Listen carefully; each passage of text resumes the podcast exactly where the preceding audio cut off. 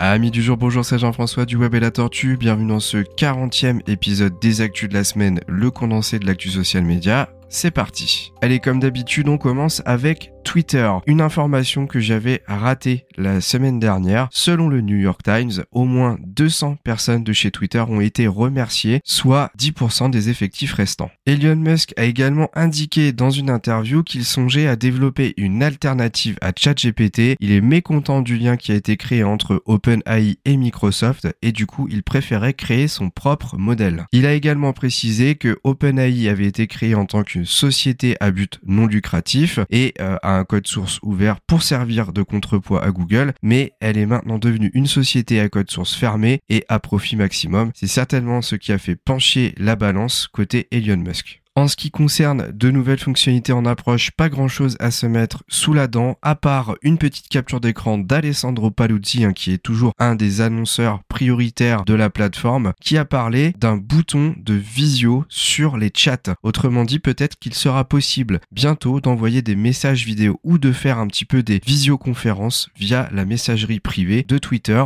Bien entendu, comme d'habitude, quand ça vient d'un des influenceurs de la plateforme, on n'est jamais certain que la fonctionnalité verra le jour pour de bon à surveiller. Une petite news LinkedIn cette semaine et pas des moindres. Vous pouviez planifier vos posts sur votre profil jusqu'à présent, mais vous ne pouviez pas le faire sur les pages entreprises. C'est maintenant possible. Je viens d'aller vérifier et effectivement la petite horloge qui permet de planifier les posts est apparue. Vous verrez un petit sigle nouveau qui est juste à côté et le fonctionnement est exactement le même que pour les profils. C'est vraiment une super chose que ce soit enfin arrivé. Maintenant, je le répète à chaque podcast, mais j'attends avec impatience la possibilité de planifier les sondages. Allez, on passe à TikTok. Je vous en parle déjà depuis plusieurs mois. Le Parlement européen avait parlé de l'interdiction de l'utilisation de TikTok par ses équipes sur leur téléphone professionnel. Et eh bien, depuis le 28 février, cela a été mis en place. Il faut savoir que cette demande est faite par rapport au contrôle du RGPD. L'application n'est clairement pas dans les normes à ce niveau-là et comme des données très sensibles transitent entre les téléphones des équipes du Parlement européen, eh bien, ils n'ont plus le droit d'utiliser TikTok sur ces appareils. A voir si cela n'est que le début, mais en tout cas, je n'ai jamais vu passer ce genre d'opération sur d'autres réseaux sociaux comme Facebook qui pourtant est très très clairement loin d'être irréprochable à ce sujet.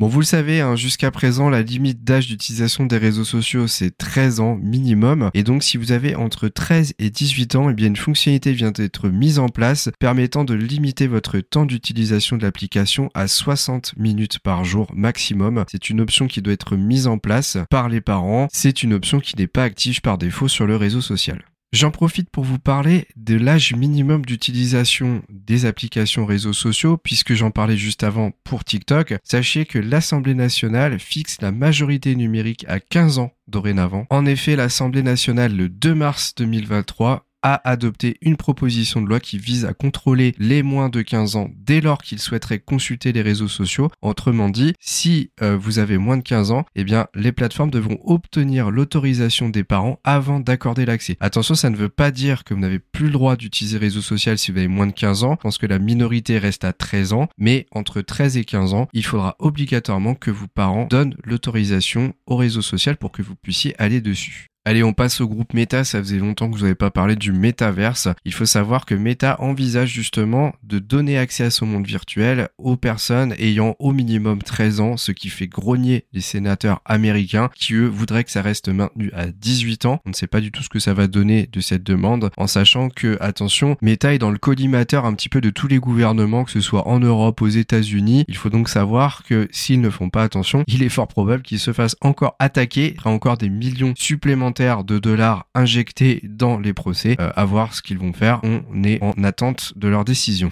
D'ailleurs, toujours en restant sur la réalité virtuelle, il faut savoir que Meta a commercialisé sa nouvelle version du casque VR MetaQuest Pro qui était au départ à 1499,99 dollars et qui a été baissé de 33%, c'est-à-dire 999 dollars. Alors j'avoue que je ne connais pas les fonctionnalités du casque hein, parce que c'est très très cher hein, comme prix, mais je pense que ça doit quand même être des choses assez folles que propose en termes de technologie l'outil. Mais bon, à un moment, s'ils veulent en vendre, ils n'ont pas le choix il faudra qu'ils baissent encore peut-être leurs tarifs pour réussir à les commercialiser dans de bonnes conditions. La semaine dernière, je vous parlais d'un concurrent de ChatGPT qui était en train d'être développé par Facebook. Eh bien, j'ai son nom, Lama. L-L-A-M-A. Euh, je l'avais pas donné la semaine dernière parce que dans le contenu où j'avais trouvé l'information, le nom n'était pas précisé. Allez, côté Instagram, pas grand chose à se mettre sous la dent. Une news d'Alessandro Paluzzi parle de la possibilité bientôt d'ajouter des musiques à des carousels, à voir quand est-ce que cela arrivera, mais aussi la possibilité de découper des vidéos dans les stories, un petit peu comme les Reels. Comme cette news vient également d'Alessandro Paluzzi, pas plus d'informations sur le temps que mettra la fonctionnalité à être déployée. Et on termine avec WhatsApp qui est en train de développer de nouvelles fonctionnalités, dont certaines qui pourraient arriver très rapidement. La première serait une bannière qui informerait les personnes qu'elles peuvent partager des documents sur l'application ne dépensant pas des tailles de 2 gigaoctets. Le but étant que cette bannière indique aux personnes qu'elles peuvent le faire pour leur faire tester la fonctionnalité qui est nouvelle. Une autre fonctionnalité intéressante serait la possibilité de créer des raccourcis d'appel en ajoutant certains utilisateurs à votre liste de contacts et en les mettant en favoris. Et eh bien, par le biais de l'accueil, vous pourriez directement appeler l'une des personnes de cette liste. Et la dernière fonctionnalité serait la possibilité d'épingler des messages dans des fils de discussion ou des groupes permettant de mettre en avant certains sujets, certains messages qui sont plus importants que les autres. On en a fini avec le groupe Meta. On finit ce podcast avec Snapchat qui déploie My Hey Hi pour les abonnés de Subscribe Plus, l'abonnement payant de chez Snapchat, qui est un robot basé sur ChatGPT. Alors voici quelques exemples donnés par le blog du modérateur d'utilisation. Vous pourrez demander au chatbot de générer des idées de cadeaux d'anniversaire pour vos amis, de planifier une randonnée pour un long week-end, de suggérer une recette pour le dîner. Autrement dit, ce sera un chat conversationnel avec ChatGPT intégré directement dans l'application. Et voilà, on en arrive à la fin de ce podcast. Merci de votre écoute. N'oubliez pas comme d'habitude de venir le